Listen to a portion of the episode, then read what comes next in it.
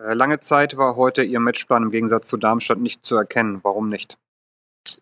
Fällt mir jetzt schwer, die Frage zu beantworten, weil ich habe den Matchplan erkannt. Haben in einem 4-2-2-2 auf Pressinglinie 1 sind wir angelaufen.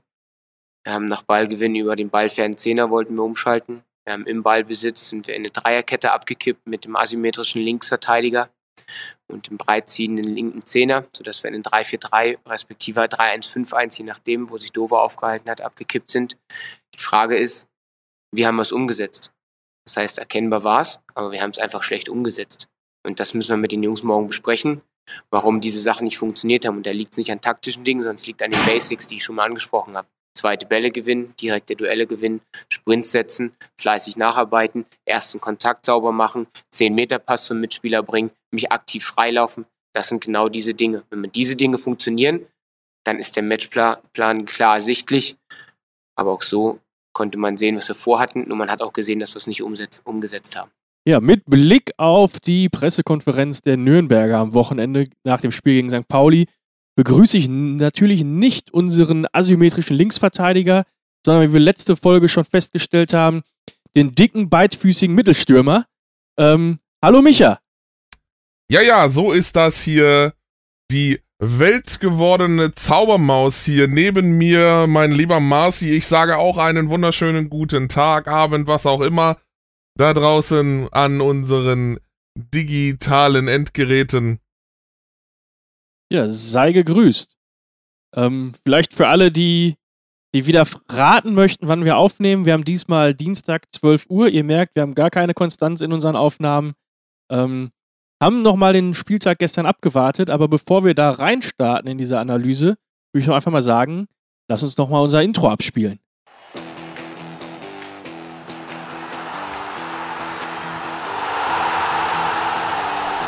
Fußballhauptstadt meets Hauptstadtfußball.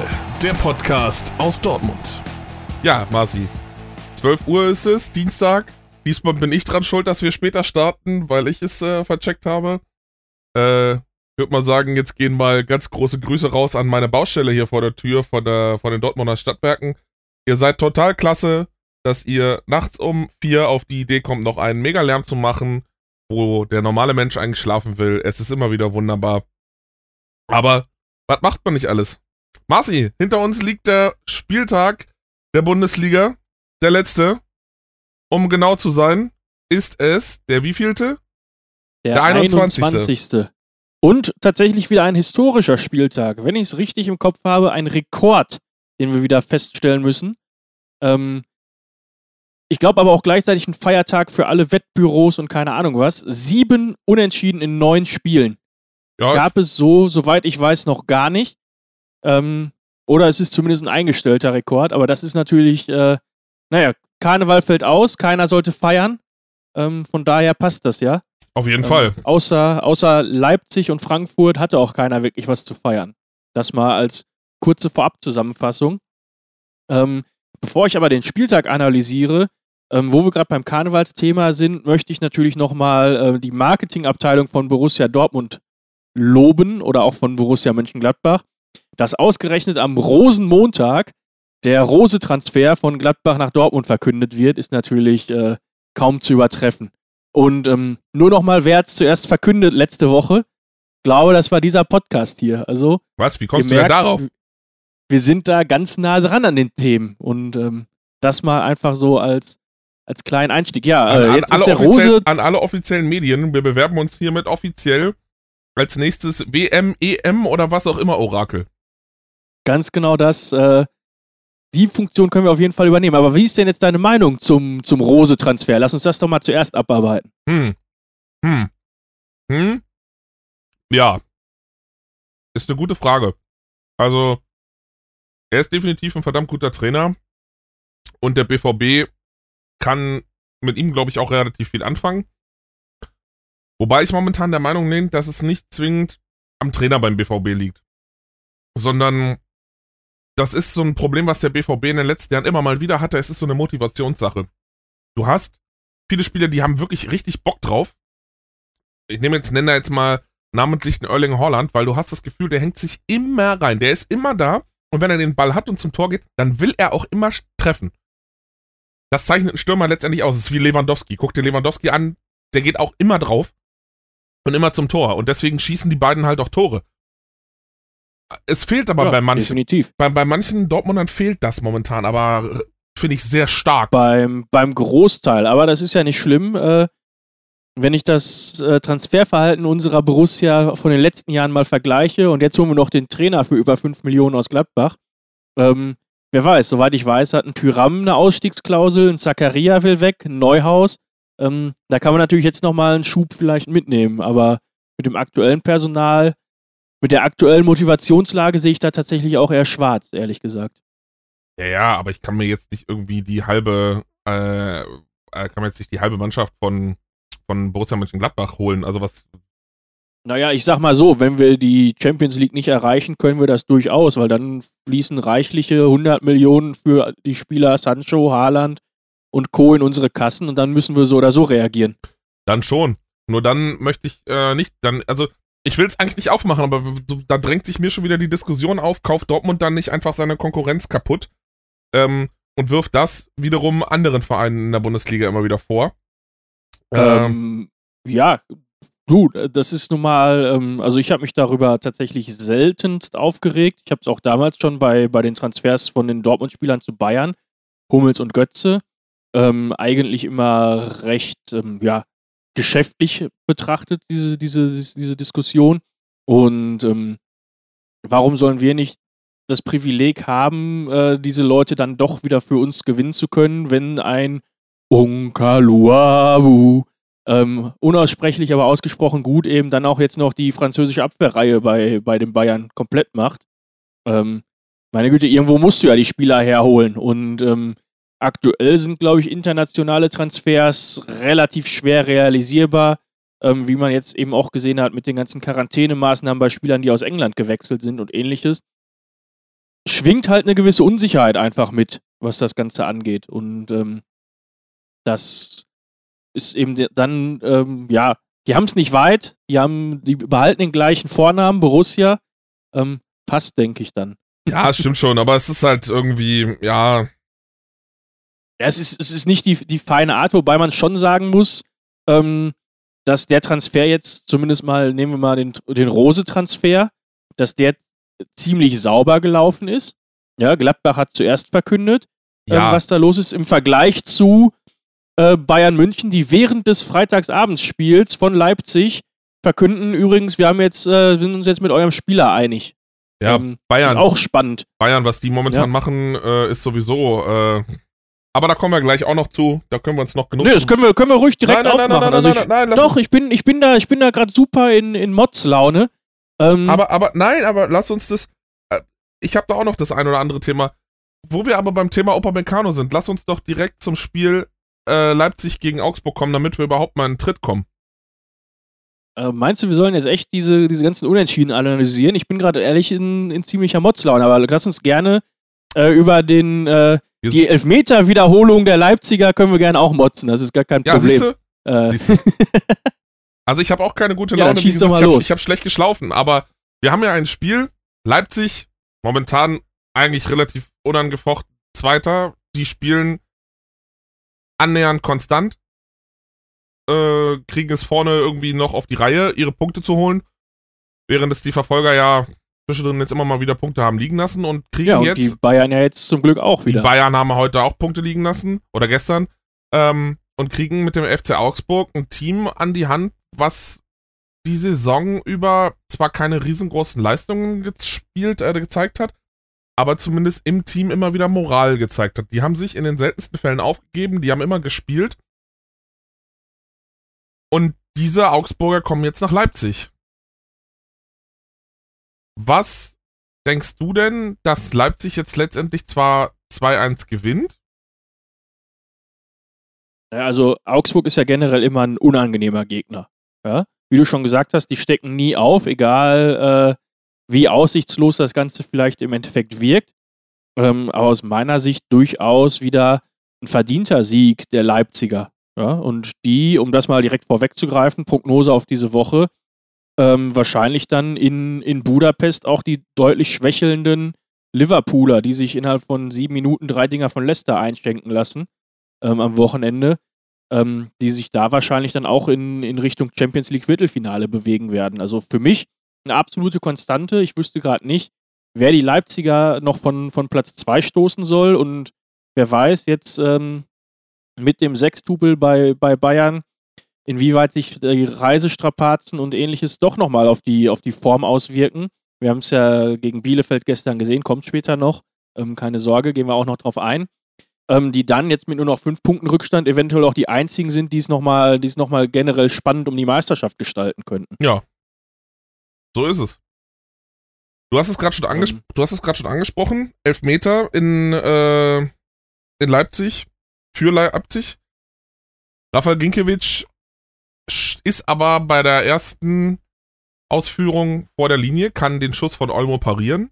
Daraufhin greift der Videoassistent ein und sagt, nee, das wird wiederholt. Genau. Und Leipzig trifft. Und Leipzig trifft und äh, Fun Fact, hält Gikiewicz den zweiten Elfmeter, geht er mit Gelb-Rot vom Platz, weil er schon wieder vor der Linie ist. Und dann ist es ein Wiederholen seines Vergehens und dadurch wird er dann mit der, mit der gelben Karte bestraft. War schon verwarnt zu dem Zeitpunkt. Ähm, von daher, in Anführungszeichen, Glück für Augsburg, äh, dass er den nicht hält, den zweiten Elfmeter. Anders als, äh, als der Keeper von Aue in der zweiten Liga dieses Wochenende, der zweimal hält äh, gegen Heidenheim. Äh, Mennel, eine absolute Zweitliga-Legende. Ähm, von daher, äh, da wohl beide regulär. Ich habe es aber jetzt ehrlich gesagt nicht, nicht richtig überprüft. Fand es nur, fand's nur ganz witzig, dass das dann eben, ich glaube, jetzt der dritte Torwart war, der es in der zweiten Liga geschafft hat. Und da wurden ja auch einige Elfmeter dieses Wochenende wieder gehalten. Also von daher, ähm, ja, das mal so als, als kleine äh, Aussicht in, ins Untergeschoss der, der, der Bundesliga, sag ich mal. Aber grundsätzlich, was glaubst du? Leipzig jetzt unter der Woche in Budapest? Zu dem Thema Corona kommen wir ja gleich auch noch. Ähm, ja, also haben sie denn, also gegen Liverpool, ja, die straucheln momentan, aber bist du der Meinung, dass Liverpool in der Champions League dann doch dafür sorgen wird, dass Leipzig da schlecht aussieht oder wird Leipzig Liverpool schlicht und ergreifend überrollen? Ähm, überrollen glaube ich nicht, aber Leipzig spielt aktuell einen ziemlich dominanten Fußball, ähm, ziemlich kontrolliert, Spiel, hat die, lass mich nicht lügen, mit einer der besten Defensiven, die beste oder die zweitbeste, ich weiß es nicht, wie es da jetzt Bestes, im Rennen ich, Wolfsburg glaub, steht. Ich glaube, Wolfsburg ist offiziell die beste momentan. Also eine, eine von den beiden ist es auf jeden Fall, von daher defensiv sehr, sehr stabil. Ähm, und ich glaube, dass sie tatsächlich eine, eine realistische Chance haben, Liverpool auszuschalten, jetzt im Achtelfinale. Natürlich ist wieder die Frage, ähm, wie wirkt sich das Ganze jetzt aus? Du hast halt nicht wirklich ein Heimspiel in, die, in dieser Runde, aber im Endeffekt äh, sind die Fußballer ja das Reisen gewöhnt. Ja, ja, und so, ja, und so richtig Heimvorteil hast du ja mit Corona dies Jahr auch nicht, weil du hast keine Fans im Stadion. Hast du, hättest du so oder so nicht gehabt. Also wir sprechen immer noch über, über RB Leipzig. Halt, stopp. Warst du mal in Leipzig im Stadion? Es, ich muss nicht in eine Dosenfabrik gehen, nein. Also erstmal ist das Stadion ja glücklicherweise nicht von RB gebaut worden, sondern schon, gab es ja schon vorher, das ehemalige Leipziger Zentralstadion. Genau, das vom Stadion, 2006 zur WM erneuert wurde. Genau, es ist vom Stadion her, ich war ja schon da, gar nicht mal so scheiße. Was ein bisschen blöd ist, ist der Gästeblock zu erreichen, ähm, weil dieses Stadion liegt in so einem Kessel drin. Du musst aber quasi vorher über einen Deich nochmal drüber laufen. Also du läufst quasi einmal den Deich hoch, läufst dann den Deich wieder runter, kommst dann unten ins Stadion rein und läufst dann die Treppe wieder hoch in den Block. Das ist irgendwie bisschen komisch gelöst. Da kann aber, glaube ich, RB nicht wirklich was für, weil das ist baulich schon vorher so gewesen. Ähm, es ist aber von der Übersicht her gar nicht so verkehrt. Und als ich zumindest damals da war, war das Stadion auch voll. Und dass es da total leise war, würde ich auch nicht behaupten darfst nicht vergessen, es ist der einzige Ostclub. Das heißt, ja, was heißt Ostclub? Nein, das ist aber der einzige Verein, der in der ehemaligen, auf Gebiet der ehemaligen DDR spielt, der in der Bundesliga spielt, während die anderen Traditionsvereine, wie, ich nenne jetzt mal Vereine wie, äh, was ist ich, Dynamo Dresden, Energie Cottbus, Hansa Rostock. Was ist denn äh, mit den Ostberlinern? Dynamo Berlin. Ne, Union ist doch auch aus der DDR ja, du kennst meine, meine, meine, meine, meine Affinität zu oder gegen ja, Union. Nein, Ähm, deswegen spreche ich es ja an. Dementsprechend ist, ist es ja nicht der einzige Ostverein. Aber ich weiß, worauf du hinaus möchtest. aber, aber die Leipziger haben halt wieder mal was, wo, wo äh, einer in einer Bundesliga spielt und sind da halt sehr glücklich drüber. Also der wird, der Verein wird ziemlich gut aufgenommen. Ähm, Einziges, was mich halt damals in dem Stadion massiv gestört hat, ich war, als ich da hingefahren bin, ziemlich verkatert, weil am Tag vorher war die akademische Jahresfeier von der Uni. Und äh, das ging, glaube ich, bis morgens um zwei mit dem einen oder anderen Tropfen Alkohol. Und dann bin ich am nächsten Morgen in den Zug nach Leipzig gestiegen, habe beim Zug irgendwie drei Stunden geschlafen und war nicht so ganz super drauf. Kam in Leipzig an Aber das und ist war doch dann, genau die richtige Form für eine Auswärtsfahrt. genau, hatte aber überhaupt keinen Bock zu trinken. Und in Leipzig dachte ich dann im Stadion, ja komm, jetzt bist du soweit, jetzt holst du dir mal ein Bier. Geh runter in den Gästeblock oder war im Gästeblock, geh runter zum, zum Kiosk und denk mir so, ja komm, ich hätte gern ein Bier, guck oben auf die Tafel, dann steht da drauf, ja, hier gibt's jetzt nur Klaus Thaler alkoholfrei.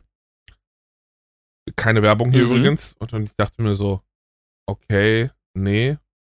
Und dann dachte ich, ja, komm, dann holst du jetzt eine Fanta oder sowas und guck da hoch und dann gibt's halt nur diese Dosenprodukte. Zwar in allen möglichen Formen, aber es gab nur dieses tolle, nee, nicht so tolle Getränk aus Österreich, Ja, aber, aus äh, Fuschel am See. Äh, Was willst du denn erwarten bei so einem Marketingprojekt? Ja, Also das- jetzt mal, das- jetzt das- mal ernsthaft. war- Wenn, dann ziehst du es auch ganz durch. ich habe dann, glaube ich, nicht mal ein Wasser getrunken, weil ich einfach enttäuscht war.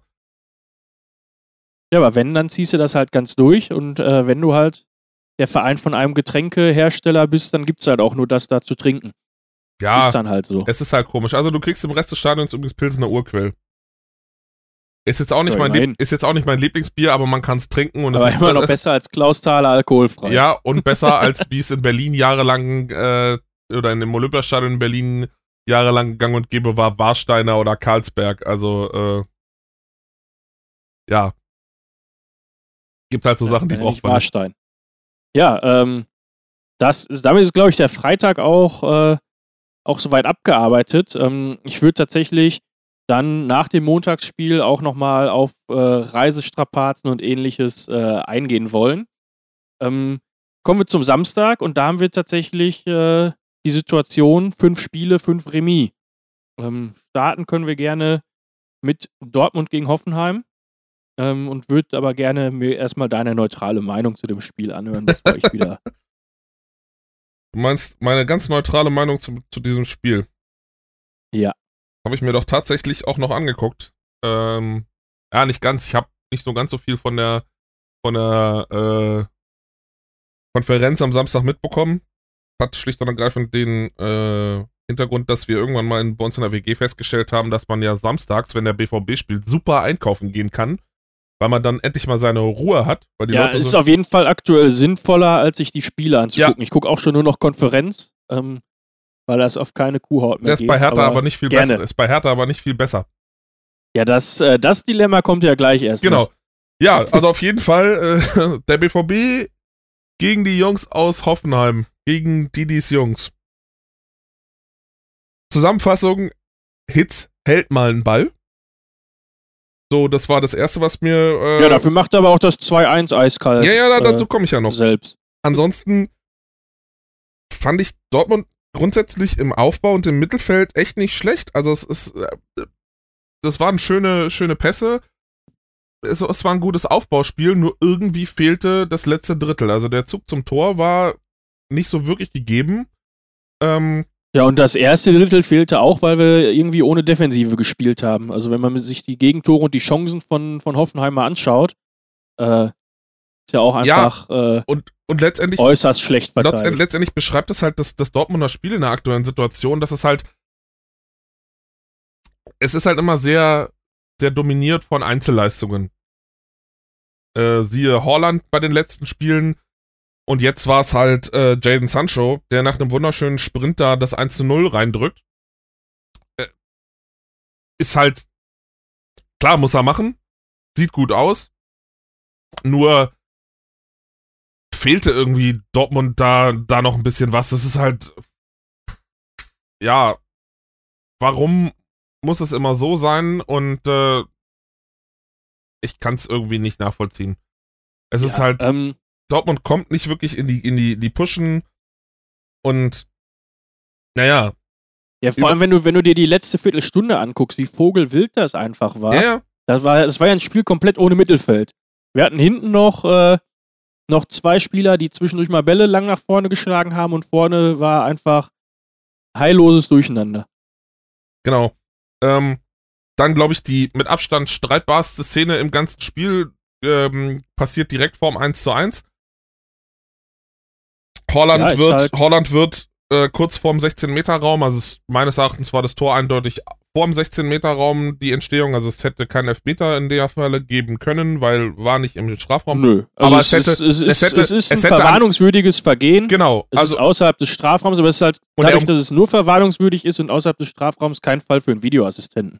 Zumal es danach dann ja auch nicht sofort losgeht, sondern der Ball, glaube ich, sogar noch zweimal rückwärts gespielt wird von Hoffenheim. Da Ähm, kennst du dich in den Re im Regelwerk bedeutend besser aus als ich. Ähm, ich war mir halt noch nicht sicher. Also ich hätte es auf jeden Fall als faul gewertet und ich hätte es auch, wenn man es gesehen hätte, bin ich der Meinung, ist es auf jeden Fall gelbwürdig gewesen. Weil er umklammert Ja. ihn am Oberkörper und zieht ihn letztendlich runter. Und der Videoassistent äh, sagt, ja, keine Torgefahr oder geht halt nicht davon aus, dementsprechend wird es nicht geahndet. Ja, Diskussion. Ja Gut, du hast halt immer noch genug, äh, du hast noch 90 Meter zum Tor. Ne? Also du kannst das auch durchaus noch verteidigen. Das stimmt ähm, schon. Ne? Wenn, wenn Hummels da einfach nur mal das Bein stehen lässt, dann kriegt er halt eine gelbe Karte, dann steht es aber immerhin nicht 1-1 Ja, gegen Bebu.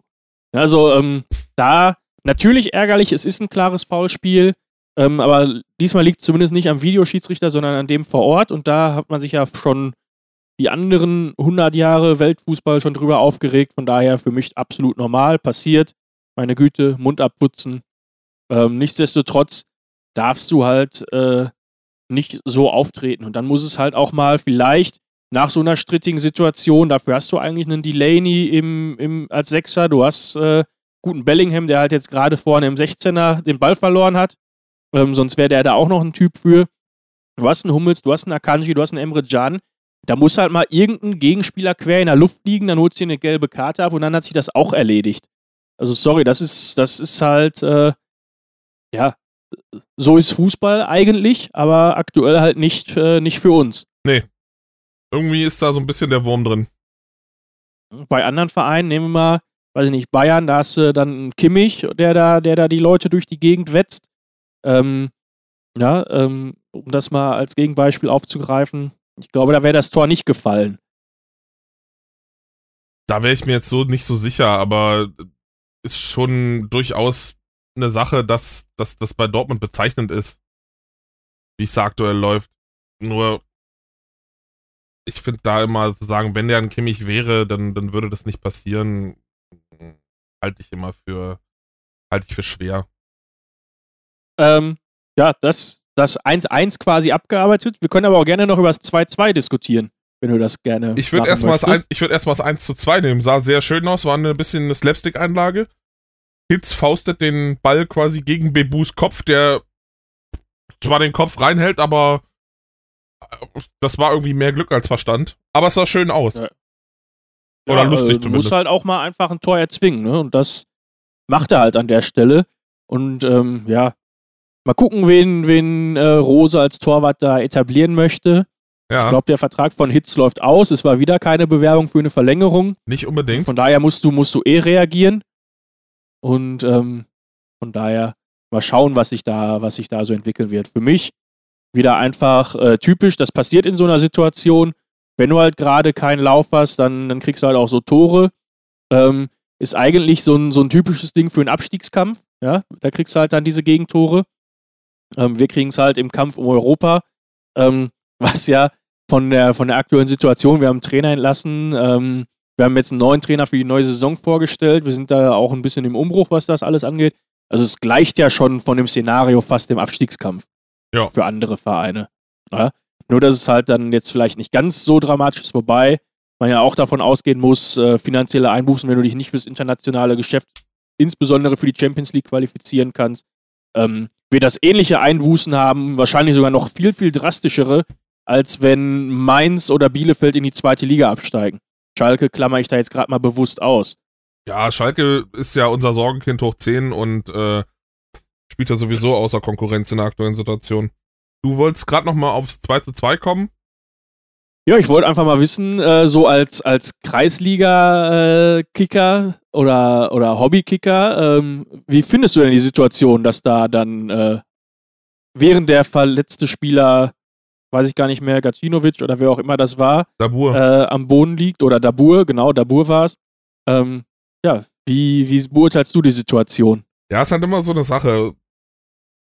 Grundsätzlich ist es ein ungeschriebenes Gesetz, was gehandhabt wird, was manchmal nicht gehandhabt wird. Auf der anderen Seite muss ich gestehen, finde ich, ist an der, an der Situation die, die TSG irgendwo ein Stück weit selbst schuld. Weil, Also sie haben, sie haben tatsächlich, um's, äh, um dir dazwischen zu fahren, zweimal die Möglichkeit, ja, ja, deswegen. den Ball ins Bebu Auszuspielen. und Rudi Ganz haben, haben beide die Möglichkeit, mehr als genug Platz, äh, einfach das Ding weit ins Aus irgendwo auf die Tribüne zu schlagen und dann einfach für eine, für eine Unterbrechung zu sorgen. Stattdessen spielt Bebu einen ganz normalen Pass und Rudi, hast du das Gefühl, ähm, will Holland irgendwie die, die direkte Vorlage geben. Hat er auch äh, super gemacht. Holland macht halt das, was er kann, Tore schießen. Dafür, Ja, ist, dafür ist er beim BVB da. Ja, definitiv. Ähm, ja. Äh, grundsätzlich, grundsätzlich würde ich jetzt, ist es in keinster Weise verwerflich. Also wenn, wenn die Hoffenheimer selbst weiterspielen, warum soll der BVB dann sagen, ach nö, komm, wir schlagen den Ball jetzt aus, dann wären sie ja schön blöd. Ja, deswegen fand ich da den Vogt auch albern, der meint, er müsste den Haaland da durch die Gegend schubsen. Also dann sind wir uns da ja zumindest, zumindest einig. Ja, Ähm, das ist natürlich in dem Moment blöd. Du führst, kriegst deinen Ausgleich geschossen und äh, ja, Emotionen kennst du selbst. äh, Hast du auf dem Fußballplatz auch schon erlebt. Äh, durchaus, ja.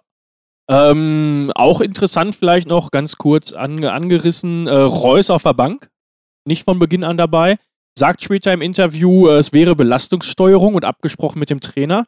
Ich bin mal sehr, entsch- sehr gespannt, ob der, ob der gegen Sevilla äh, tatsächlich von Beginn an spielt. Ich glaube tatsächlich, dass es doch eher leistungsmäßig ist, dass er draußen sitzt und ähm, mal auch. schauen, ob sich das dann äh, hochschaukeln wird nach der kommenden Woche das glaube äh, glaub ich auch. mit Champions League, mit Derby, wenn er da wieder zweimal auf der Bank sitzt, ich glaube, da ist das nächste Theater vorprogrammiert. Ja. Oder lass ihn, lass ihn, lass ihn nur in der Champions League auf der Bank sitzen, dann holt er sich wieder so eine dumme rote Karte wie war das letzte oder vorletzte Saison, wo er von hinten reingerätscht. Äh, ja. Äh, mal schauen, wo, wo es landen wird. Ja, Also also, das, irgendwo äh, muss, er muss sich halt langsam einfach mal zusammenreißen. Es kann ja nicht sein, dass, dass er da auf dem Platz steht, keine Leistung zeigt und sich dann am Schluss darüber aufregt, dass der Trainer ihn danach auf die Bank setzt. Also, wo kommen wir denn da hin? Ja, und das, das als Führungsspieler. ne? Genau, also so- der, Solche du Charaktere, müsstest es ja eigentlich so, verstehen. solche Charaktere, die irgendwie äh, da ihren Unmut geäußert haben und letztendlich dann Borussia Dortmund verlassen haben, gab es zur Genüge. Darum ist ja da ein Paradebeispiel für gewesen.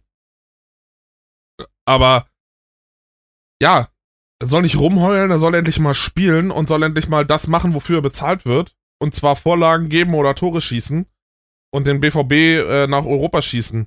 Weil es kann ja wohl nicht sein, Ja. Dass er dort, dass Dortmund so einen Kader hat und dann äh, fängt, ein, fängt Marco Reus an zu heulen und sagt, äh, nee, ich will aber nicht und äh, alle sind böse ja, und der, der, Nee, der, geht heult, nicht. der heult mehr als, sein, als seine kleine Tochter. Ja. Ist ja jetzt auch äh, Pech. ärgerlich, ähm, aber für mich ist damit auch, glaube ich, das äh, Thema Dortmund für heute tatsächlich Geschichte. Ähm, ich würde lieber dann zu einem zu Karnevalsverein übergehen, beziehungsweise ein Vorort vom Karnevalsverein, Leverkusen, gegen Ja. den Fasenachtsverein, die, Ma die Mainzer, Die ähm, Mainzer. die tatsächlich, obwohl es ein Unentschieden ist, denke ich, äh, da einen Punktgewinn feiern, zumal sie das erste Mal in ihrer Vereinsgeschichte einen Zwei-Tore-Rückstand ab der 88. Minute noch gedreht bekommen. Oder ausgeglichen. Also sagen wir mal so, ich glaube, das fühlt sich für die Mainzer eher wie ein Sieg an, als wie ein Unentschieden, weil wenn du so gegen die, die Leverkusener kommst, ich meine, ja, Leverkusen momentan nicht auf dem Level, auf dem sie vor der Winterpause waren, definitiv nicht. Ja, aber, aber ne, wenn du dir das 1-0 anschaust, äh, da hat Bailey aber mal ganz kurz die Karriere von Da Costa beendet. Äh, Ja, Also die, die Qualität ist ja durchaus noch gegeben. auf jeden Fall und äh, Diaby äh, ist da halt äh, eine wunderschöne Voll äh, Vorarbeit und Alario, naja, es funktioniert ja. Die, die, die Leverkusen haben ja wieder gezeigt, die können es noch. So ist ja nur nicht. Hat man die letzten Spiele ein bisschen vermisst, aber jetzt so, hast du so das Gefühl, vielleicht hat der Peter Bosch den irgendwie noch mal ein bisschen in den Arsch getreten und gesagt, Jungs, äh, macht mal. eigentlich ein Spiel, was Leipzig gewinnen müsste und die drei Punkte mit nach Hause nehmen muss.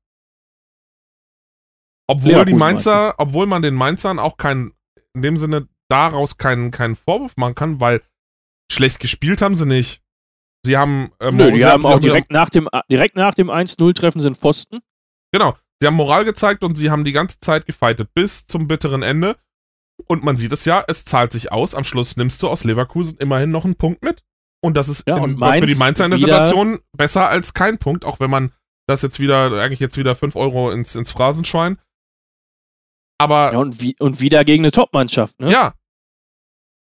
Es also, ist halt, das ist dann natürlich ärgerlich, dass äh, Vereine wie, wie Bielefeld doch noch punkten. Auch gegen Top-Mannschaften, ja. Ähm, aber im Endeffekt sind es immer noch nur vier Punkte aufs rettende Ufer. das ist richtig. Allen voran, wenn äh, die Hertha jetzt ja dank, dank dessen, dass Bielefeld nicht gewonnen hat, äh, auf dem, ganz knapp vorm Relegationsplatz steht. Zwischendrin standen sie auf dem Relegationsplatz. Äh, Bielefeld hat noch ein Spiel weniger, aber da kommen wir ja gleich noch zu. Was ich vielleicht noch für Leverkusen ein bisschen bezeichnend finde, ist, ähm, sie haben mit Lukas Radetzky, finde ich, einen ziemlichen Fels in der Brandung hinten drin. Der Radetzky zeigt eine solide Leistung über die Saison, leistet sich keine großen Patzer und ist ein, ist ein guter Rückhalt für, für die Mannschaft. Naja, und der muss zur Pause ausgewechselt werden. Dafür kommt dann ein, äh, ein Niklas Lomp auf den Platz, der mit 27 Jahren sein Bundesliga-Debüt gibt. Ja, aber schon auch irgendwie seit acht Jahren bei Leverkusen Genau. spielt, ne? Also der wird da ja äh, genügend Erfahrungen gesammelt haben, weiß ich nicht. Zweite Mannschaft haben sie ja nicht mehr, sonst hätte man dem da vielleicht auch nochmal Spielpraxis geben können für solche Situationen. Ähm, aber zumindest das, das Trainingsniveau müsste er haben und der hat ja auch ehrlich gesagt gut gehalten in dem Spiel. Definitiv. Definitiv. Kannst ihm keinen Vorwurf machen. Ich meine, die Tore am Schluss, ja, klar. Ist aber halt auch so äh, irgendwo dann, dann einfach von, von Mainz nochmal richtig drauf gedrückt und da hat Leipzig, äh, da hat Leverkusen am Schluss schlicht und ergreifend ein bisschen gepennt. Das Ja. hätte hätte man noch, hätte man noch auch locker mit einem Dreier beenden können. War halt nicht so.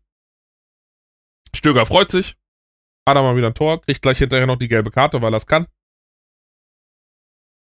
Und äh, Mainz sichert sich dann halt doch irgendwo noch einen Zähler, der für ihre Situation momentan wichtig ist.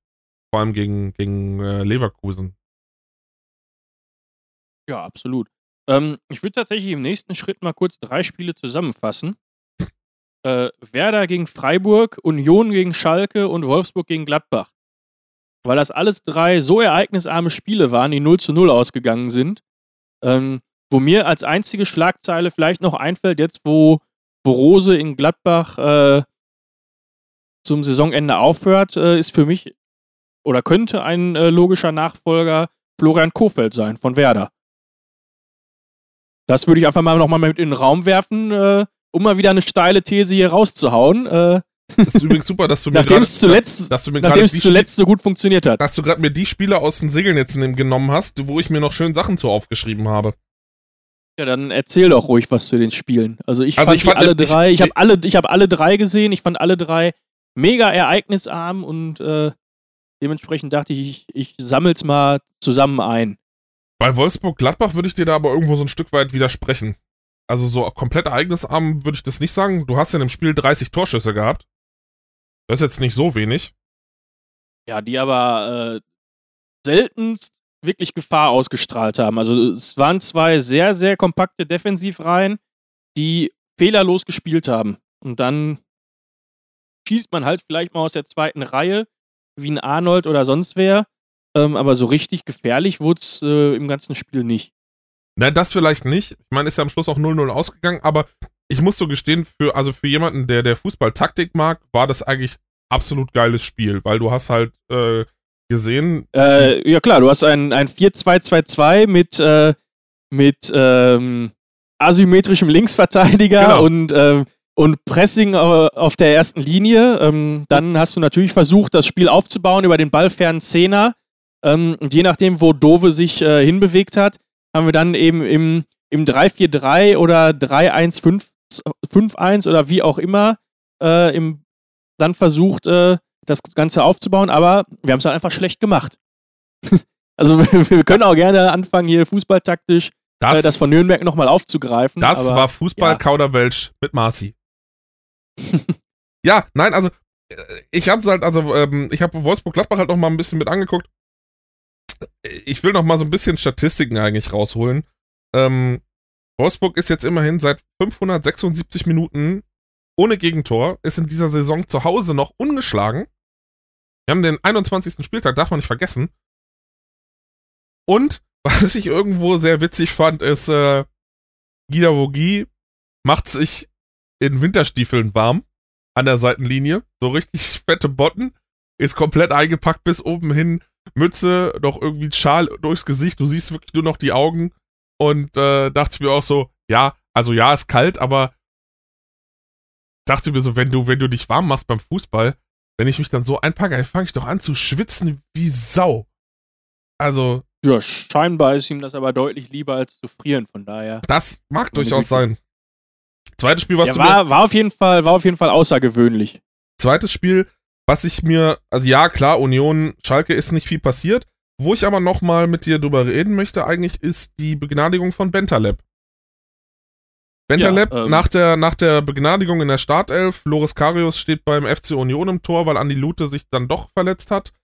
Ähm, ja, machen wir doch direkt noch das dritte Thema auf. Äh, der Ex-Schalker Oliver Runert äh, als Geschäftsführer von Union Berlin gegen, gegen die Schalker und äh, lässt wenigstens einen Punkt übrig, damit man äh, für den Fall, dass irgendjemand was liegen lässt, doch nochmal ein bisschen Hoffnung schöpfen kann. Aber es sind immer noch neun Punkte Rückstand. Mittlerweile hat man mal zumindest neun Punkte bei Schalke auf dem Konto. Und ja, ein, ähm, Punkt, ein Punkt, mit dem Schalke verdammt gut leben kann, weil Union eigentlich hätte klar gewinnen müssen. Ja, definitiv. Ja, ähm, Begnadigung von Bentaleb, die fünfte oder sechste Begnadigung. Ähm, zu Amtsantritt von, von Christian Groß hieß es äh, von ihm, alle Spieler haben wieder die Chance anzugreifen. Dann wurde auf der Pressekonferenz nochmal noch mal nachgehakt, ob denn damit auch Nabil Bentaleb gemeint wäre. Da meinte er, nein, der nicht. Und jetzt äh, hat er dann auf einmal doch mit irgendwelchen Mitspielern aus der algerischen Nationalmannschaft gesprochen und sonst irgendwie was. Also denen fällt halt gar nichts mehr ein und da wird jetzt versucht, mit allen möglichen Ideen nochmal irgendwie einen Impuls zu setzen ähm, hat, finde ich, noch nicht einmal schlecht gespielt. Also hat äh, durchaus auch eine gewisse Stabilität reingebracht in, ins defensive Mittelfeld. Aber weiß ich nicht, ob das jetzt äh, für Ruhe sorgt im Umfeld, wo in der Woche vor, vorher, vor dem Spiel, äh, Ultras vor der Geschäftsstelle stehen, fordern Schneider raus, ähm, wo, ähm, was war noch? Da war noch irgendwas ähm, äußerst Unglückliches. Ähm, das alles eine Woche vorm Derby ähm, ist halt die Frage, inwieweit das jetzt die Emo Emotionen so weit wecken kann, um das Spiel erfolgreich zu bestreiten. Ähm, einzig logische Konsequenz wäre natürlich beim aktuellen Saisonverlauf, dass die natürlich in Dortmund gewinnen und damit ihre Aufholjagd äh, oder gegen Dortmund gewinnen und damit ihre Aufholjagd starten. Aber glaube ich ehrlich gesagt auch wieder nicht dran. Naja, man hat schon Pferde kotzen sehen und guckt dir die letzten Derbys an. So wirklich mit Ruhm bekleckert hat sich Dortmund nicht unbedingt immer. Ich sage nur 4 zu 4 im Westfalen. Ich sage ja, es wäre die logische Konsequenz, also die logische wenn wir das Konsequenz jetzt verlieren. ist eigentlich, dass, dass, dass die Schalker das, das, das Derby gewinnen. Aber ja, also es ist, ähm, was man vielleicht noch sagen könnte, ich bin der Meinung, Elfmeter für Union nicht gegeben im Spiel. Ja, definitiv. Sehe ich ganz genauso. Ähm, klare Sache, wo der Videoassistent mal wieder also versagt der wird hat. glaube ich, schon fünf oder sechs Mal so gegeben, unter anderem auch durch Eingriff vom, vom Videoassistent. Deswegen, also ich, ich finde es, also vor allem, zumindest gefühlt häuft es sich in den letzten Wochen. Ich weiß nicht, ob es einfach nur ein rein äh, objektives, äh, subjektives Empfinden ist. Ich glaube, bei uns beiden ist es tatsächlich der Fokus, weil wir die Spiele mittlerweile deutlicher oder genauer unter die Lupe nehmen und sich uns nicht mehr so berieseln lassen. Das aber, kann natürlich sein, aber. Aber generell ist es auch in den Medien präsenter. Also vielleicht äh, lassen die sich auch da wieder von uns leiten, so wie äh, jetzt ja. mit dem verkündeten Transfer von Rose, dass, äh, dass wir den, den neuen Schwung einfach reinbringen in das vergiss Ganze. Nicht, vergiss nicht, der DFB hat ja einen Schiri jetzt am Wochenende abgesetzt. Der halt eine. Ja, äh, der, der, Petersen. Genau, der dann ja. eine Fehlentscheidung getroffen hat. Ja, das war ja auch, äh, vielleicht ganz kurz, äh, Kiel gewinnt gegen Würzburg 1-0. Ähm, zweite Woche in Folge, wo gegen Würzburg eine ziemlich komische Entscheidung getroffen wird. Äh, der Torwart faustet halt einfach einen Ball weg und es gibt Elfmeter und äh, der Videoassistent greift halt nicht ein. Ähm, interessante Auslegung auf jeden Fall. Es, Aber ja, wo du, wo du, äh, wo wir gerade äh, beim Thema Würzburg sind, Felix Magath ist ja da irgendwie Sportdirektor, erster alles ähm, beim Flyer Alarm Club. ja. Ähm, und ich weiß gar nicht, irgendwie ist in, in den vielen Unruhen und in den vielen News, die es diese Woche gab, ein bisschen untergegangen, dass der mal eben Uli Hoeneß ähm, als Steuerexperten, muss man ja einfach mal sagen, weil der DFB ja auch einige Steuerverfahren gerade am Hals hat, ähm, zum DFB-Präsidenten ernennen möchte oder hochpushen möchte und da einfach mal ins Rennen gebracht hat. Wie ist denn da unsere Meinung zu? Um mal ganz kurz wieder abzuschweifen von den, von den langweiligeren Spielen. Also, äh, Uli Hoeneß Steuervergehen sind definitiv scheiße gewesen und dafür äh, hat er ja nun auch, zumindest laut der Aussage von manchen Leuten, seine gerechte Strafe für gekriegt. Ähm, ja. Er war, finde ich, so der Erste in Deutschland, der da wirklich ordentlich für bluten musste. Auf der anderen Seite darfst du Uli Hoeneß eins nicht absprechen. Er hat aus dem FC Bayern einen Verein gemacht, der ganz, ganz, ganz vorne mitspielt, äh, der nicht irgendeinem russischen Oligarchen oder einem äh, arabischen Ölscheich gehört. Ja, letztendlich haben am, am FC Ja, Bayern. aber dafür arbeiten sie ja mit beiden Seiten zusammen. Ja, es ist halt ein, ist halt ein Wirtschaftsunternehmen. Und äh, man kann vom FC Bayern halten, was man will. Aber wenn man den internationalen Vergleich anlegt, muss ich gestehen, ist von der Wirtschaftlichkeit etc. pp. der FC Bayern der beste Verein. Ja, Und das, auch, das, auch, auf, das auch, auf jeden auch, Fall. Auch die, beste, auch die beste Art, wie er gemanagt wird, etc. etc. da, Also du, Uli da, Hoeneß hat, Uli, Uli hat, hat, dir. definitiv, Uli Hoeneß hat definitiv einen, einen großen Verdienst um den deutschen Fußball. Das, das will ich ihm nicht absprechen. Nur ich Ist ein Uli an- Hoeneß äh, an der Stelle der richtige? Du hast gerade angesprochen, Wirtschaftsunternehmen, Zusammenarbeit, Management. Ist ein Uli Hoeneß da der richtige Ansprechpartner, wenn gerade dem DFB aufgrund von Steuerverschuldungen oder, oder offensichtlichen Steuervergehen ähm, die Gemeinnützigkeit als Verband aberkannt werden soll? Nein. Ja.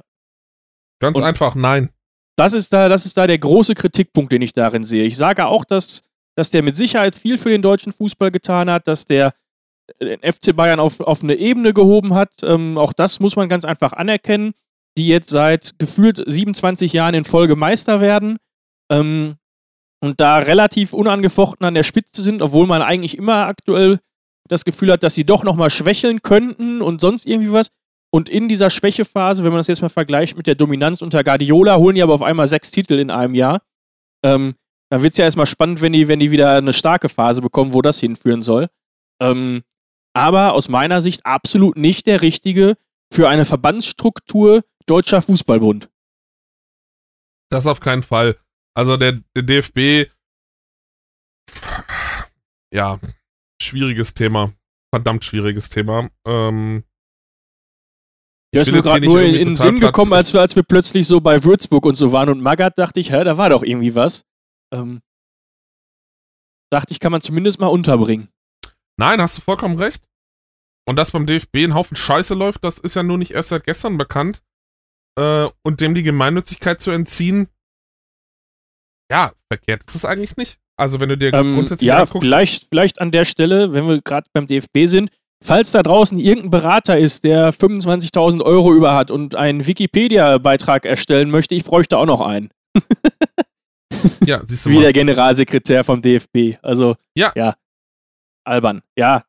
Aber, aber zum Präsidium, ich muss gestehen, ich finde Fritz Keller aktuell als, als DFB-Präsidenten gar nicht mal so schlecht. Also, ist vielleicht nicht der absolute Top-Kandidat, weil beim DFB ist irgendwie alles gleich scheiße. Nur, er wirkt zumindest nicht ganz so abgehoben wie seine Vorgänger.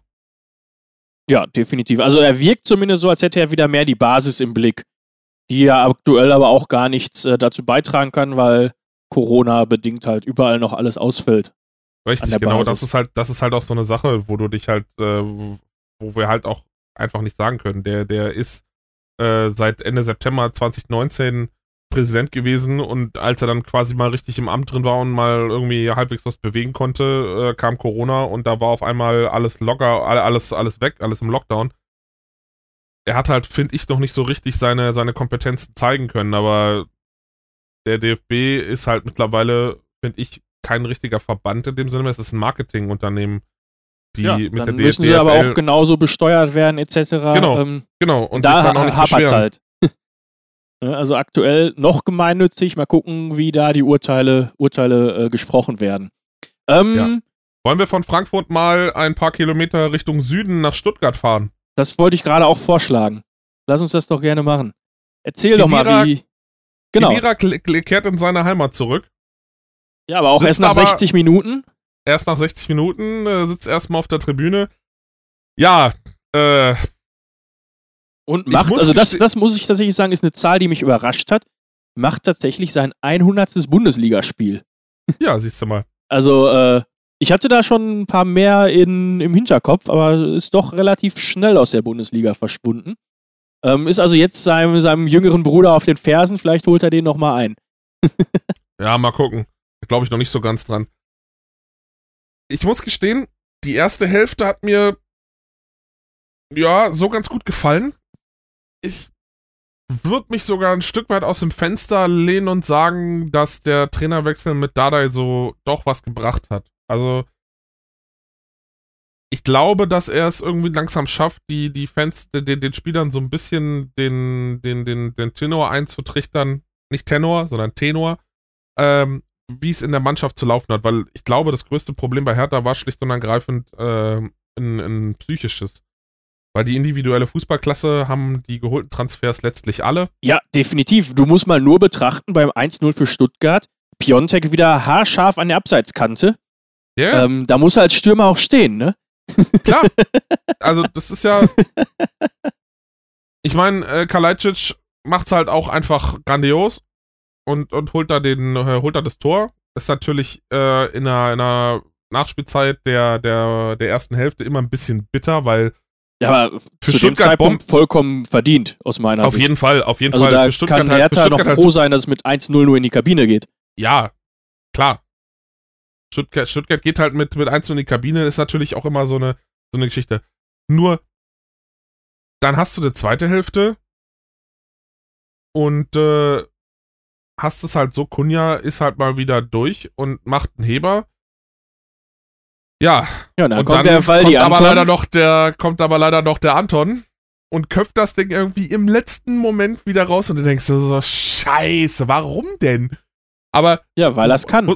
Weil er es kann, definitiv. Weil er es kann. Und weil Kunja das mit den Hebern ja irgendwie nicht raus hat. Hast du ja gegen Bayern ja, schon jetzt- gesehen. Ah, halt, stopp. Der, der, der Heber jetzt war ja mal bedeutend besser als der davor.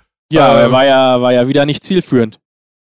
Nein, das nicht. Aber am, Ende, war, am Ende lässt sich ein Stürmer, äh, misst sich an Toren und der hat in der zweiten Halbzeit ist, ist er nach vorne gerückt ähm, auf die Stürmerposition und dementsprechend wieder kein Tor. Da musste dann ein 17-Jähriger kommen und zwar Luca Netz hat genetzt. Äh, Wunderschön. ja, Wirklich schön. Also ich meine, ich freue mich für den, für den Jungen. Äh, absolut verdient der Ausgleich zu der Zeit, weil Hertha in der zweiten Hälfte dann bedeutend besser unterwegs war als in der ersten. Ja ab, vor allem ab der 60. Minute. Man muss ehrlich sagen, dass äh, der Wechsel von Kedira doch einiges bewirkt hat. Der Wechsel von Kedira und ich muss auch gestehen, der Radonjic. Ja, auf den, definitiv. auf den würde ich, der, der, da, da prophezei ich noch, das könnte, könnte echt noch was werden. Ähm, ja klar, Luca Netz ist halt, äh, ist halt super geil. Macht da sein erstes Bundesligator, ähm, der, das für Hertha auch wichtig war. Also klar, hätte Hertha in der Situation eigentlich drei Punkte mitnehmen müssen gegen den Aufsteiger. Am Ende sage ich, klar, verdiente Punkteteilung. Ja. Weil, ist halt so. Aber Dardai holt immerhin das erste Mal Punkte. Nach seiner Rückkehr. Äh, Wird sich zeigen, was- tatsächlich was aber dabei jetzt einem, rumkommt. An einem Spieltag, wo das auch wichtig ist. Weil es hat Ja, ja, jeder. Punkte geholt. Ne, außer, wie gesagt, außer Köln und Augsburg hat jeder gepunktet dieses Wochenende. ja, Und da ist halt einfach wichtig, diesen, diesen Trend, sag ich mal, mitzuschwimmen und äh, sich da jetzt eben nicht auf einen Relegationsplatz verdrängen zu lassen oder wie auch immer. Ja, das kann ja trotzdem noch passieren. Ja gut, das ist ja ein ne, Nachholspiel, das äh, kommt ja so oder so noch, aber ähm, ja, abwarten. Ja, aber bitte keinen Tee trinken.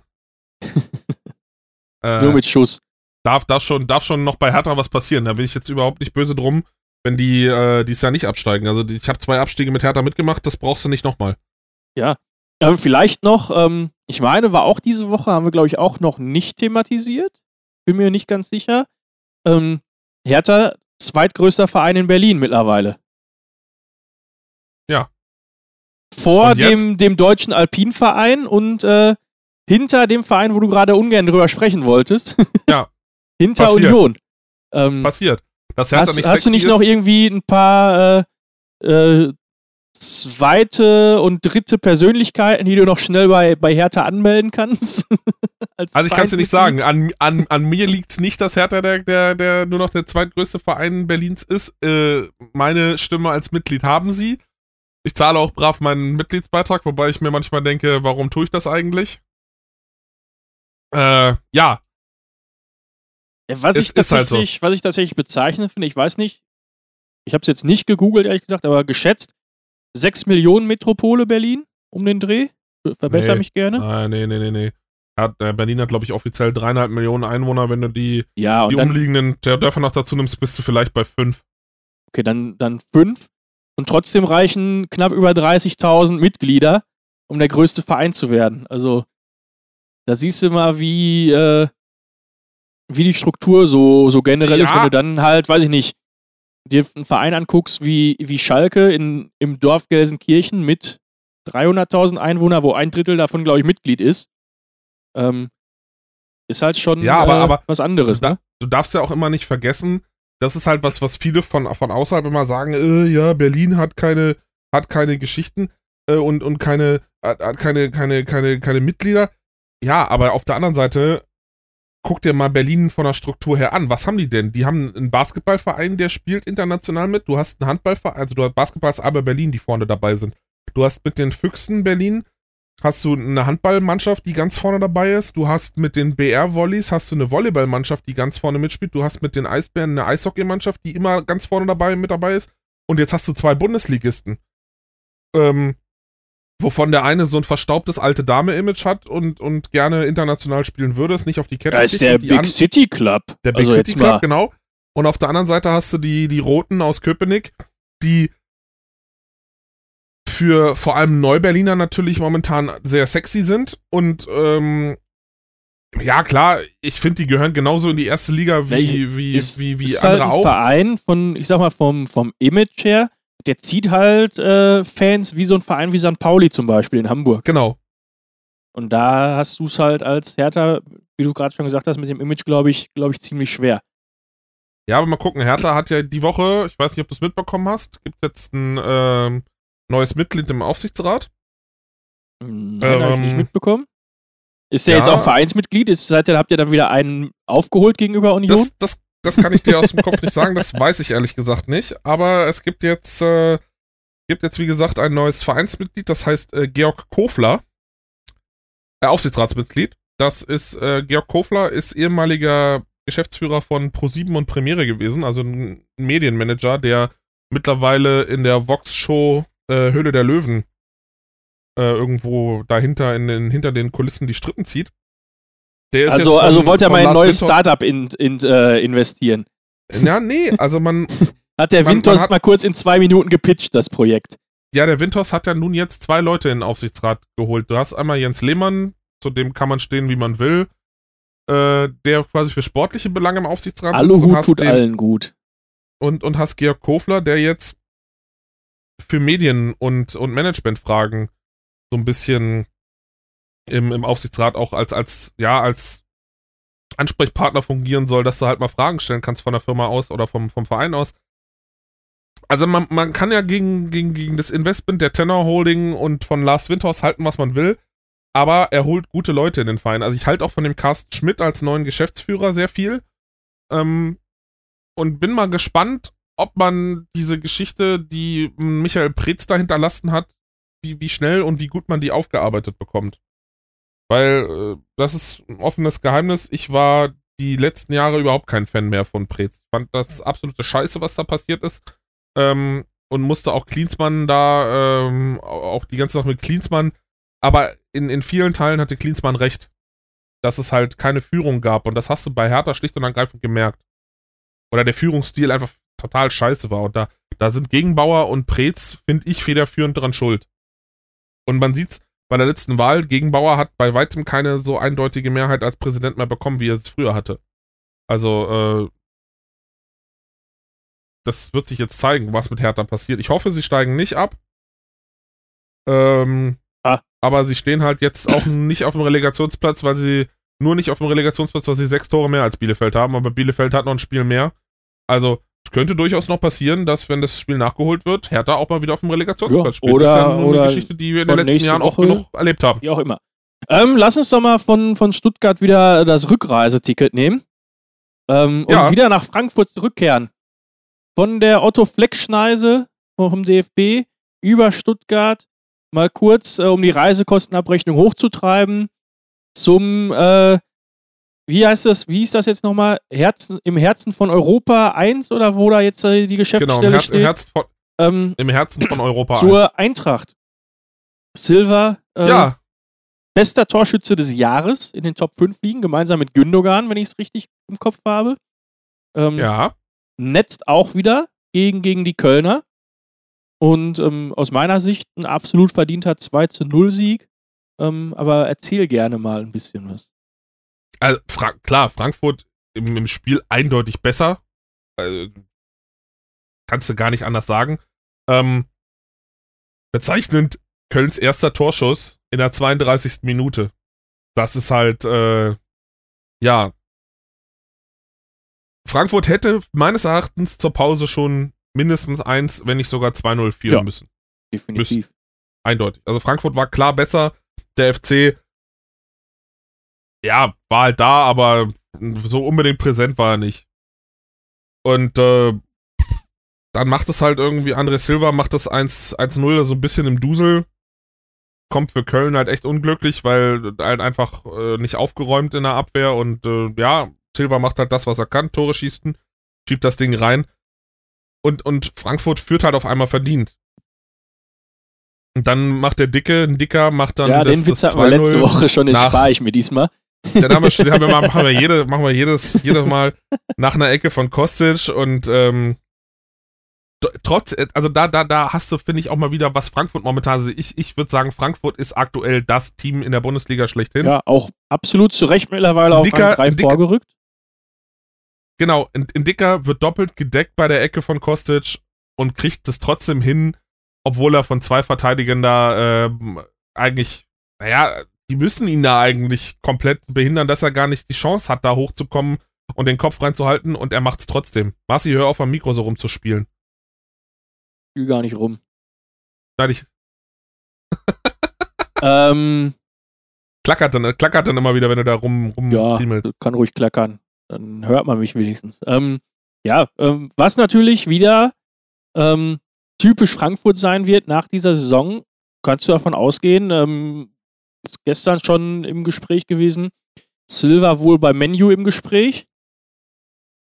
Ähm, dementsprechend nochmal ähm, das ein oder andere an, an Geld reinkommt, ist halt dann die Frage, kann man dadurch dann eventuell einen Spieler wie einen äh, Jovic eventuell doch wieder fix holen ähm, durch das reingekommene Geld? Ist er bereit, auf dann Gehalt zu verzichten?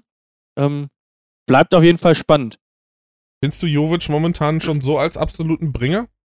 Nee, aber irgendwie musst du ja reagieren und äh, das wäre ja, wo du in Frankfurt relativ sicher weißt, dass er funktioniert. Ja, mag sein. Also, äh, die müssten halt, ich finde, sie müssen gucken, dass sie Leute wie, wie Silver, Younes und, und Kostic halten. Also vor allem Kostic und Younes, finde ich, äh, finde ich, sind, sind im Frankfurter Spiel echt, echt sehr wichtig. Ja, aber wie willst du ähm. ein, Silver halten können, wenn, wenn Menu daran äh, arbeitet? ja, aber ein Silver, aber da, ja, Silver schon.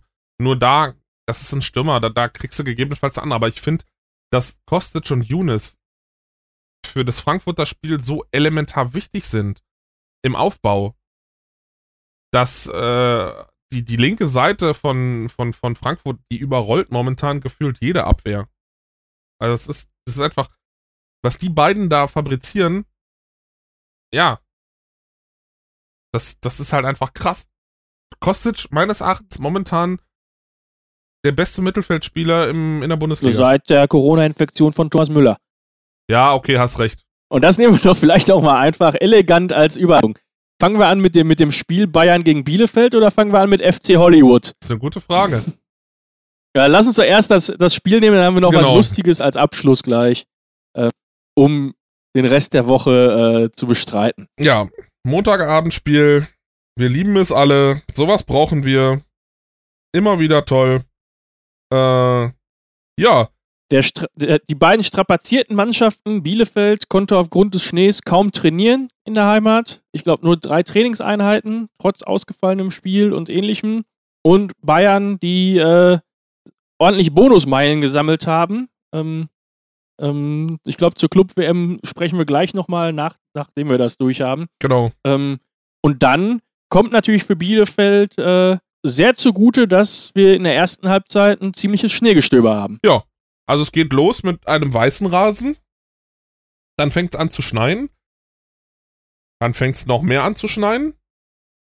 Und auf einmal steht es 1-0 oder 0 zu 1 für Bielefeld durch ein Tor von äh, Flab. Der übrigens sein Debüt für Bielefeld gegeben hat nach dem Wechsel.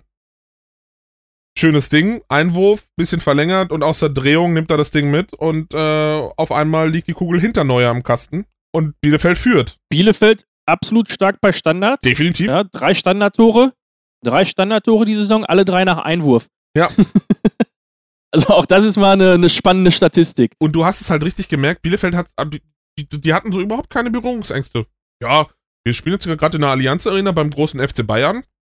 Aber egal, wir spucken den trotzdem in die Suppe. Bielefeld war richtig unangenehm für die Bayern. Und in dem Schneegestöber kommen die Bayern halt nicht hinterher. Ja, sodass du dann durch auch das langsame und deutlich betontere Spiel ähm, noch zum 2-0 kommst vor der Halbzeit durch äh, den Top-Transfer damals von Borussia Dortmund 2 zu Arminia Bielefeld für 30.000 Euro oder wie auch immer. Amos Pieper mit seinem ersten Bundesligator.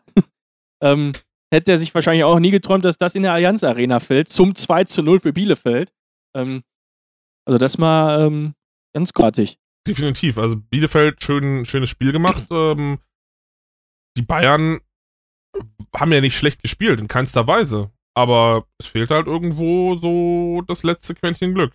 Dann darfst du dich, geht's halt nach der, nach der Pause, ähm, hast du wieder ein Spielfeld, was Ja. auf einmal wieder grün ist. Also den Schnee haben sie dann, dann Ja, runtergeschickt. dank dank äh, Hermann Gerland, ja, der, der da mit seinen 113 Jahren noch das, das Spielfeld grün schippt. Ja. Und hast, und das fand ich für das Spiel auch echt bezeichnend, du hast einen Lewandowski, der ja, ein Traumtor macht. Also so im, im, im, in der Drehung und eigentlich schon, schon halb am Fallen äh, ballert er das Ding dann noch an Ortega vorbei in die Maschen. Aber was danach kam, fand ich noch viel geiler. Die direkte Antwort von Bielefeld. Auf einmal äh, denkst du dir so, ja, jetzt kommen die Bayern 1 zu 2 und bums, 1 zu 3. keine Minute später macht Gebauers 3 1, 1 zu 3 und du denkst dir so, Hö, geil. Ja, und dann ist es halt so. Also klar macht dann, äh, kommt dann noch ein Kimmich rein und ein Tolisso macht dann, macht dann auch noch ein schönes äh, äh, 2 zu, äh, noch 2 zu 3. Und dann hast du natürlich gemerkt, dass Bielefeld auch einfach mit den Bayern, die Bayern haben sie dann halt schlicht und ergreifend kaputt gespielt. Also, Ja, wobei dann natürlich nochmal die, die Riesenchance beim Stand von 3 zu 3 bestand.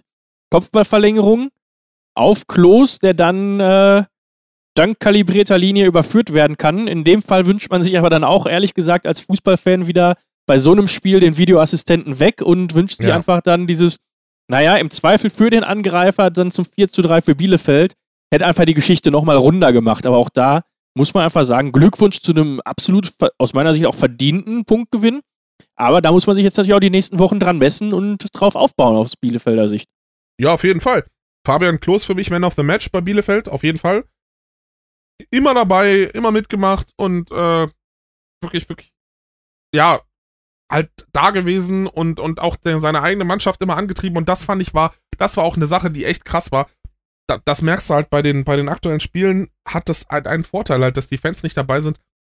Du kannst mal ein bisschen drauf hören, wie die Mannschaft auf dem Platz interagiert und die Bielefelder sind da sehr aktiv. Ja, definitiv. Die, die, die, die, die peitschen sich gegenseitig nach vorne, die motivieren sich, die treten sich in den Arsch und sagen, Jungs, Jungs, Jungs, gebt Gas, gebt Gas, hier ist was drin. Und man siehe da, die nehmen einen Punkt aus München mit. Ja, wie ein, wie ein Ortega, der Ortega, der dann äh, nach einer Situation, äh, guter Angriff für die Bayern, ich glaube, wird zur Ecke geklärt, auch mal quer durchs Stadion brüllt, äh, Jungs, verteidigt mal wieder mit Eier. Ja. äh, ne? Äh, so ist halt, äh, ja, Fußballslang. Muss man, muss man halt auch lieben. Ich fand's geil. Apro es war einfach. Apropos Fußballslang, dieses Spiel gestern wurde ja von The Zone übertragen. Zone hat sich ja keinen geringeren als Sandro Wagner in dieser Situation oder dieser Saison als Experten da rangeholt. Ich muss gestehen, ich, Fußballgott. absoluter Fußballgott. aber auch die Analysen, die Sandro da gemacht hat, das ist ja nur nicht schlecht, was der Kerl da macht. Also, äh, man kann ja von Wagner halten, Ja. was man will, aber der, ich, ich muss gestehen, es ist einer der wenigen Experten, denen ich mittlerweile echt gerne zuhöre, weil ich finde, das, was der sagt, hat halt Hand und Fuß. Der schmeißt halt nicht mit irgendwelchen Floskeln um sich, sondern das ist echt ziemlich solide von der, von der, äh, von der Analyse. Er ist halt, er ist halt einfach ein Typ auch, ne? Also sehr, sehr solide, ähm, durchaus. Und er ist halt auch, äh, der, der weiß natürlich auch, wie, wie er wirkt und was er da tut. Und war ja schon immer ein sehr bewusster, auch was, was seine Rhetorik angeht. Ähm, von daher äh, durchaus richtig an der Position. Die müssen ihm beim Design nur noch beibringen, wie er das Mikrofon in der Halbzeitanalyse richtig zu halten hat, weil er hält es immer irgendwie gefühlt vom Körper weg und ist dann total leise und hat es irgendwie gefühlt am Bauchnabel. Äh, das ist natürlich besser, wenn er oben auf der Tribüne sitzt und ein Headset auf hat, dann kann er sich das Mikrofon, dann hat das immer dieselbe Position. Ja, ähnliches Problem wie bei uns. Genau, deswegen habe ich ja ein Headset auf und du nicht. Genau. Ähm, aber wo wir gerade noch in München sind, kommen wir doch mal zu diesem wundertollen äh, Effekt oder diesem Objekt der Begierde FIFA Club WM in Katar. Ja, äh, ganz knapp ist Bielefeld ja wieder an so einem T-Shirt vorbeigeschraubt, wie damals St. Pauli 2002. Weltpokalsieger, B-Sieger. Ähm, ja, kurz und knapp. Bayern spielt gegen zwei nicht ganz so starke Teams, finde ich, ähm, die wahrscheinlich mit Bielefeld ungefähr auf Augenhöhe gewesen wären, fußballerisch. Ähm, gewinnt dann durch ein irreguläres, irreguläres Tor den Weltpokal. Ähm, damit ist, glaube ich, alles Sportliche erzählt. Ähm, viel dominanter sind ja einfach die ganzen Schlagzeilen drumherum. Ja. Ähm, fangen wir mal mit dem, mit dem harmlosen an, was ja in so einem Land wie Katar ganz üblich ist. Da verweigert natürlich schon mal der Scheich bei der Siegerehrung den Schiedsrichterinnen den Handschlag. Also meine Güte, Frauenrechte sind da noch nicht so weit fortgeschritten, den muss er nicht die Hand geben. Ähm, da haben wir die, die erste große Schlagzeile, was das Ganze angeht. Was dann versucht wird, irgendwie als Missverständnis darzustellen, äh, finde ich albern. Dann äh, verzichtet Flick, glaube ich, auf eine Medaille für Neuer, weil da irgendwie auch das mit dem Zählen noch nicht so ganz war, obwohl auf der Welt relativ viel schon mit arabischen Zahlen gearbeitet wird, seit, seit Jahren. Ähm, könnte man meinen, dass da nichts schiefgehen kann, aber klappt halt doch nicht so ganz. Ja, ähm, weiß ich nicht. Also das mal so, so zu, den, zu den Randerscheinungen. Und dann haben wir eben so, so großartige Momente, ähm, wie natürlich infiziert sich auf dieser Reise Thomas Müller mit Corona, der dann dank Experten zurückreisen kann in einem Raumanzug. Es war ein kleiner Schritt für die Menschheit, aber ein großer für den FC Bayern. Ähm, ähm, ähm, äh, kommt also dann mit Raumanzug in München wieder an. Ähm, da waren die Experten noch gut genug, bevor Hansi Flick dann die sogenannten Experten versucht zu diffamieren in, äh, in Person von, von Herrn Lauterbach. Ähm, Finde ich dann sehr interessant, wie man das Ganze auslegt. Und ich sag mal, der Herr Lauterbach hat ja nun mal die, sag ich mal, Verhältnisse drumherum oder die Gegebenheiten drumherum kritisiert, aber gewiss nicht den Spielstil von, von, von den Bayern, von Hansi Flick. Von daher, von daher finde ich dann dieses, diese Kritik durchaus übertrieben, zumal ja sogar Rummenigge und Hoeneß verstanden haben im Laufe dieser Woche nach ihren Äußerungen mit Impfungen und, und Reise und wie auch immer, dass man vielleicht jetzt mal an einem Punkt ist, wo man auch einfach mal die Fresse halten sollte. Um es mal einfach auf, auf Pott zu sagen. Ich, ich wollte es Ja. gerade sagen, also da, da passt jetzt echt dieses Zitat von, von Dieter Nuhr äh, passt einfach mal wieder wie die Faust aufs Auge. Wenn man keine Ahnung hat, einfach mal die Fresse halten.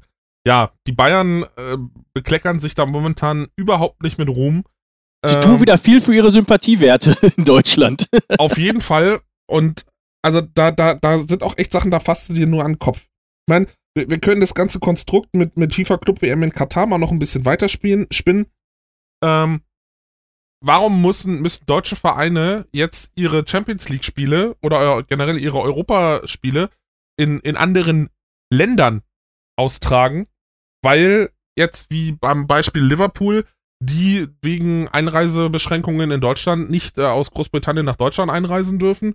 Ähm, Leipzig da keine Ausnahmegenehmigung kriegt und äh, letztendlich das Spiel jetzt, glaube ich, wenn ich mich nicht irre, in Budapest abgehalten wird. ja, das von Gladbach nächste Woche auch. Auch in Budapest. Das, das, das ist super. Also wir, wir haben hier irgendwie Corona-Beschränkungen und das heißt, äh, wir sollen hier gucken, dass die Inzidenzzahlen unten bleiben. Sie gehen ja glücklicherweise runter. Dortmund, wie gesagt, mittlerweile unter 50. Ja, Gott sei Dank. Und dann äh, hast, dann hast du aber irgendwie einen FC Bayern, der nach Katar fliegt und jetzt hast du zwei Bundesligisten, die mal eben unter der Woche schnell nach Budapest jetten und wieder zurück.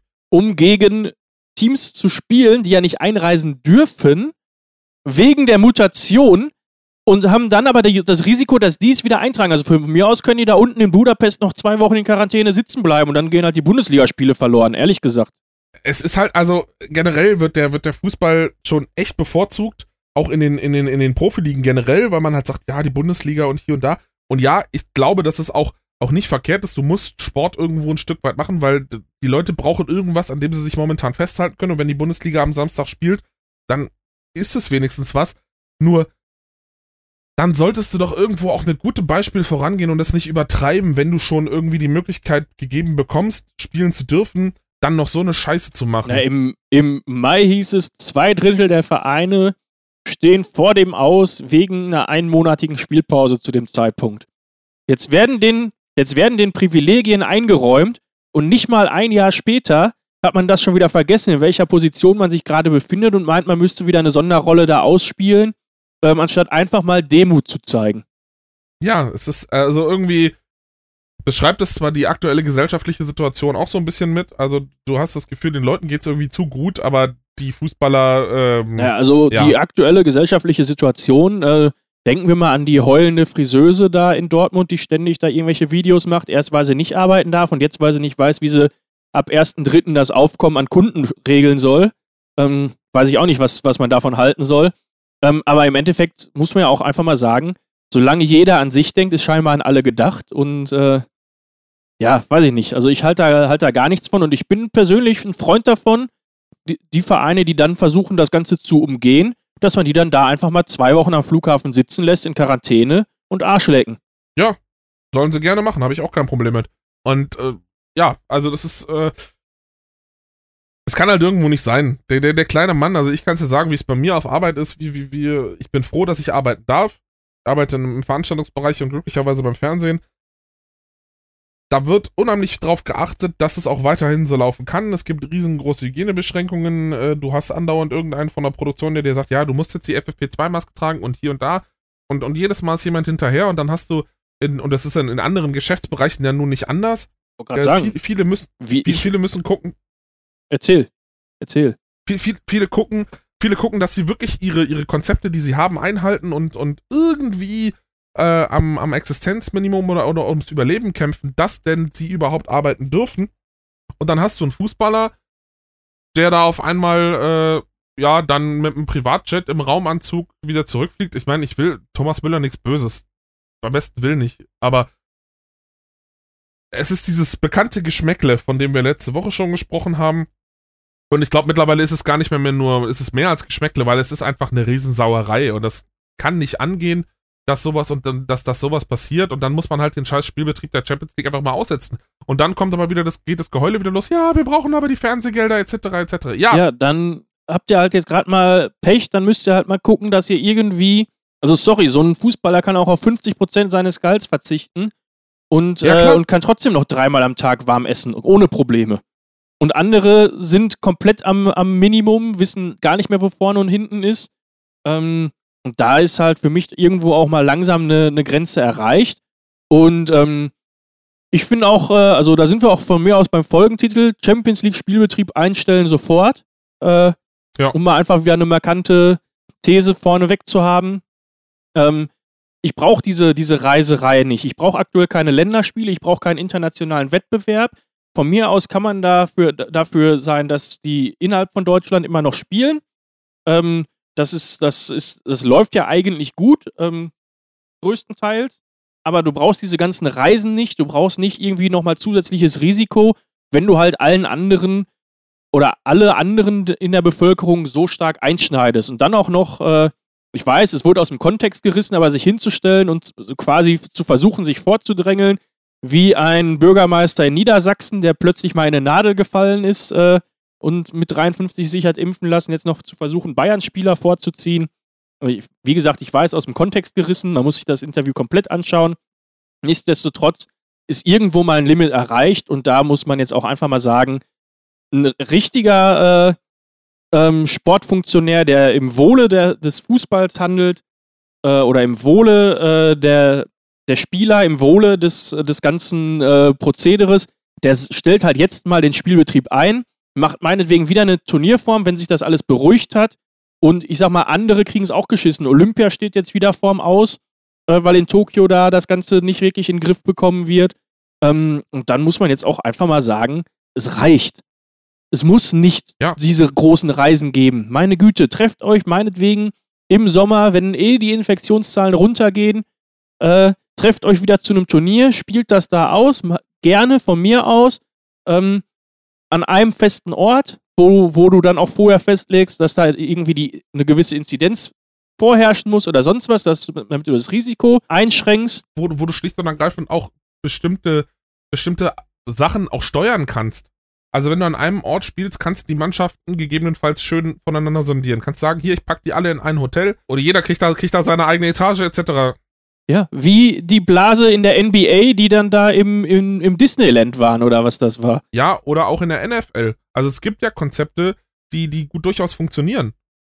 Ähm, Ja. Und, und Und das ist, ist mir auch deutlich lieber, als dann im Sommer eine Europameisterschaft zu spielen in 100 Ländern, äh, wo man dann noch von Aserbaidschan nach München reist und was weiß ich nicht alles. ja, das macht alles keinen Sinn. Also FIFA, UEFA, Champions League ist ja vor allem UEFA, äh, genauso wie die Europameisterschaft, einfach mal Eier zeigen, bitte. Einfach mal klare Kante und sagen, okay, jetzt gerade geht es so nicht. Ich glaube aber nicht, dass das passieren wird. Natürlich nicht, weil da sonst wieder Gelder verloren gehen und äh, irgendwie muss man ja sein Leben finanzieren. Also es, es gibt ja keinen Verantwortlichen, der da nicht sich irgendwie selbst die Taschen voll macht. Nee, ich brauche ja noch den dritten Lamborghini in der Garage. Ja, frag mal Max Meyers Papa. Aber gut, haben wir uns jetzt, glaube ich, genug aufgeregt? Marci, in Anbetracht der Zeit sollten wir vielleicht mal so ganz langsam zum Schluss kommen. Ja, dann mach doch aus. Wir sind heute schon sehr, wir sind heute schon sehr lang. Nein, wir sind Äh, die, zu, die Zuhörer können sehr selbst entscheiden, wann sie ausmachen. Die müssen sich das nicht bis zum Ende anhören, das das, ist- Gejaller hier. Ja, aber, aber wir, sind, wir gehen ja davon aus, dass unsere Zuhörer sehr treu sind und äh, übrigens hat die Audioqualitätsverbesserung wieder was gebracht. Ich habe mal in unsere Statistiken reingeguckt. Äh, oder es war der, der Claim mit Rose. Die Folge war auf jeden Fall wieder bedeutend besser als die zweite. Von den Zuhörern her. Ja. Grüße gehen raus auf jeden Fall an der Stelle. In diesem Sinne würde ich auch gerne nochmal erwähnen, ihr dürft uns auch gerne bei Instagram folgen. Da müssen wir zwar noch ein bisschen was verbessern, aber äh, wir sind auf jeden Fall schon mal da. Instagram.com slash Fußballhauptstadt Fußball. Folgt uns einfach. Äh, und äh, ja, wir packen den Link dazu ja auch nochmal in die Show Notes rein. Nun ist es so. Ja, Marci, Champions League haben wir jetzt noch vor uns, wie wir schon gesagt haben. Heute Abend äh, Leipzig gegen Liverpool. In Budapest. Klassisches Heimspiel für, für, für Ostvereine, sag ich mal. Äh, war das ja schon, war das ja eigentlich schon immer so ein, so ein Reiseziel, was machbar war. Von daher ist die Verbindung da wieder relativ eindeutig. Ähm, äh, Woll- Wollen wir denn, wollen wir denn noch mal ein paar Tipps für Champions League und Europa League ist ja dann die Woche auch noch abgeben? Also wir haben noch zwei Spiele. Ähm, ich würde es tatsächlich, glaube ich, auf die deutschen Vereine beschränken. Ähm, ja, Ich sehe tatsächlich äh, Liverpool mit einem mit einem souveränen 2 zu 0, äh, äh, Leipzig mit einem souveränen 2 zu 0 gegen Liverpool. Ähm, ist halt dann die Frage, bis, ob man bis zum Rückspiel in Liverpool mal langsam eine Trendwende äh, erkennen kann. Und und Sevilla Dortmund? Sevilla Dortmund. Sevilla ein sehr unangenehmer Gegner. Ähm, schwer zu bespielen. Ähm, Glaube ich aktuell genau das, was wir nicht brauchen als Dortmunder. Und ähm, ich fürchte, dass wir da tatsächlich mit 3 zu 1 verlieren. Sehe ich ähnlich. Dann uns aber im, im, im Derby revanchieren, die Schalker richtig auseinandernehmen und äh, trotzdem beim Heimspiel gegen Sevilla mit einem, ja, weiß ich nicht, 2-0, 3-0, weil wir bis dahin wieder eine Form gefunden haben, da liegt ja doch ein bisschen Zeit dazwischen, äh, dann wieder äh, uns qualifizieren fürs Viertelfinale. Ja, mal gucken. Sehe ich noch nicht, aber ja. Europa League würde ich sagen, äh, Bern gegen Leverkusen und Molde gegen Hoffenheim, eigentlich klare Sachen müssten Hoffenheim und äh, Leverkusen eigentlich beide holen. Ja, ähm, alles andere wäre eine, eine große Überraschung. Ähm, Leverkusen für mich gerade im Offensivspiel wieder klar im Aufwärtstrend, also deutlich mehr Torgefahr Auf jeden Fall. in den ja. letzten beiden Wochen. Ähm, ja, und Hoffenheim ist halt irgendwie ah, ja so eine Überraschungstüte, ne? Ähm, weiß ich nicht, ob wie, wie man sich dann motiviert gegen, gegen Molde. Du meinst eine Wundertüte. Ja, auch. Da kannst du dich wundern, was dich überrascht. Wir werden es sehen. Ja, damit sind wir, glaube ich, heute am Ende. Wir melden uns nächste Woche wieder. Ähm, ja, ihr könnt uns auch gerne mal schreiben. Wir haben ja gerade unseren, unseren Instagram-Account ähm, beworben. Fußball, Hauptstadt Fußball. Ähm, und zwar gab es die ersten Anfragen von, äh, von Gästen, die gerne mal teilnehmen würden. Und äh, schreibt gerne mal, was ihr davon halten würdet. Ähm, freuen uns da Genau. über eine Rückmeldung. Und äh, ja, das letzte Wort gebe ich heute mal dem Mischa. Ja, auch ich sag äh, danke und ähm, dass wir das heute wieder machen können. Denn wir, um nochmal auf die Corona-Geschichte zurückzukommen, halten uns ja dran. Mal, wer, wer nicht weiß, wie Marci und ich momentan aufnehmen, Marci und ich haben hier eine, eine Videokonferenz und nehmen quasi jeder unsere Tonspur auf, die wir uns dann zuschicken und ich schneide das Ganze dann zusammen. Ja, vielen Dank auf jeden Fall nochmal dafür. Kein Problem, mache ich sehr gerne. Und äh, ja, also ich habe auch schon Feedback zu unserem Podcast von einem Kumpel aus Berlin bekommen. Das habe ich heute versucht, so ein bisschen mit einfließen zu lassen. Äh, wo wir natürlich noch drauf warten, auch nochmal zu sagen, äh, weil wir uns ja gerade so äh, über den Profifußball ausgelassen haben, was natürlich unser Ziel auch irgendwo so ein Stück weit ist, den Amateurfußball noch mit zu beleuchten. Äh, sobald das wieder geht, haben wir auch vor, das zu machen. Marci muss ja dann wieder über den Platz rennen und irgend seine Pfeife schwingen. Ich darf wenigstens außen stehen und im besten Fall Bier trinken. Äh, Und dann werden wir mal gucken, dass wir da vielleicht auch mal irgendwie noch ein paar Emotionen von äh, Amateurvereinen hier im, im Großraum Ruhrgebiet einfangen. Vielleicht ich auch mal, wenn ich dann wieder in Berlin bin. Ich habe da glücklicherweise, äh, also die Inspiration da kommt von Leuten, mit denen ich in Berlin zusammen zum Amateurfußball gegangen bin, die mich da mitgeschleift haben. Und ich finde das eine gute Sache. Und in diesem Sinne äh, möchte ich mich auch von euch heute verabschieden. Wünsche euch eine schöne Woche und äh, wir hören uns nächste Woche, wenn es wieder heißt Fußball Hauptstadt meets Hauptstadt Fußball. Macht's gut.